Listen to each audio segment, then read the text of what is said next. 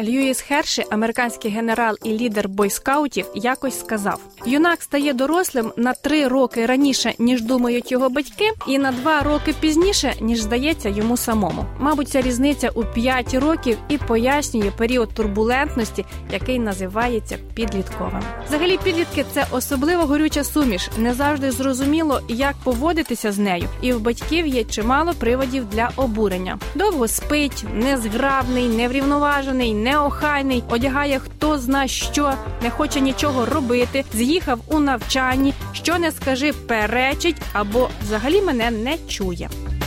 Статус мама. Краще зрозуміти наших підлітків допоможе психолог Ольга Чурикова. ввиду возраста, из-за гормональных изменений в организме, они понимают, что они уже не те дети, которые были раньше, но еще и не взрослые.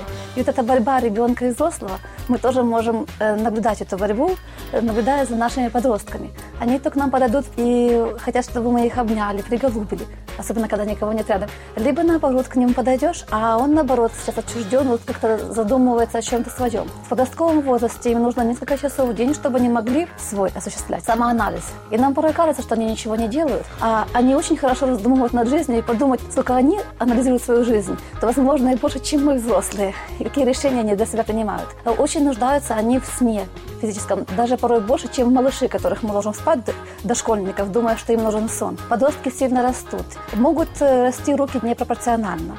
Они вот как за месяц удлинились. Это реальные случаи из жизни подростков. И подросток раньше был ловким, а теперь он утратил ловкость. И родители говорят, а вот ты такой, то роняешь, что ты там не умеешь, что-то такое. Вот. Это не в его власти сейчас изменить свой облик, а надо время привыкнуть к тому, что есть.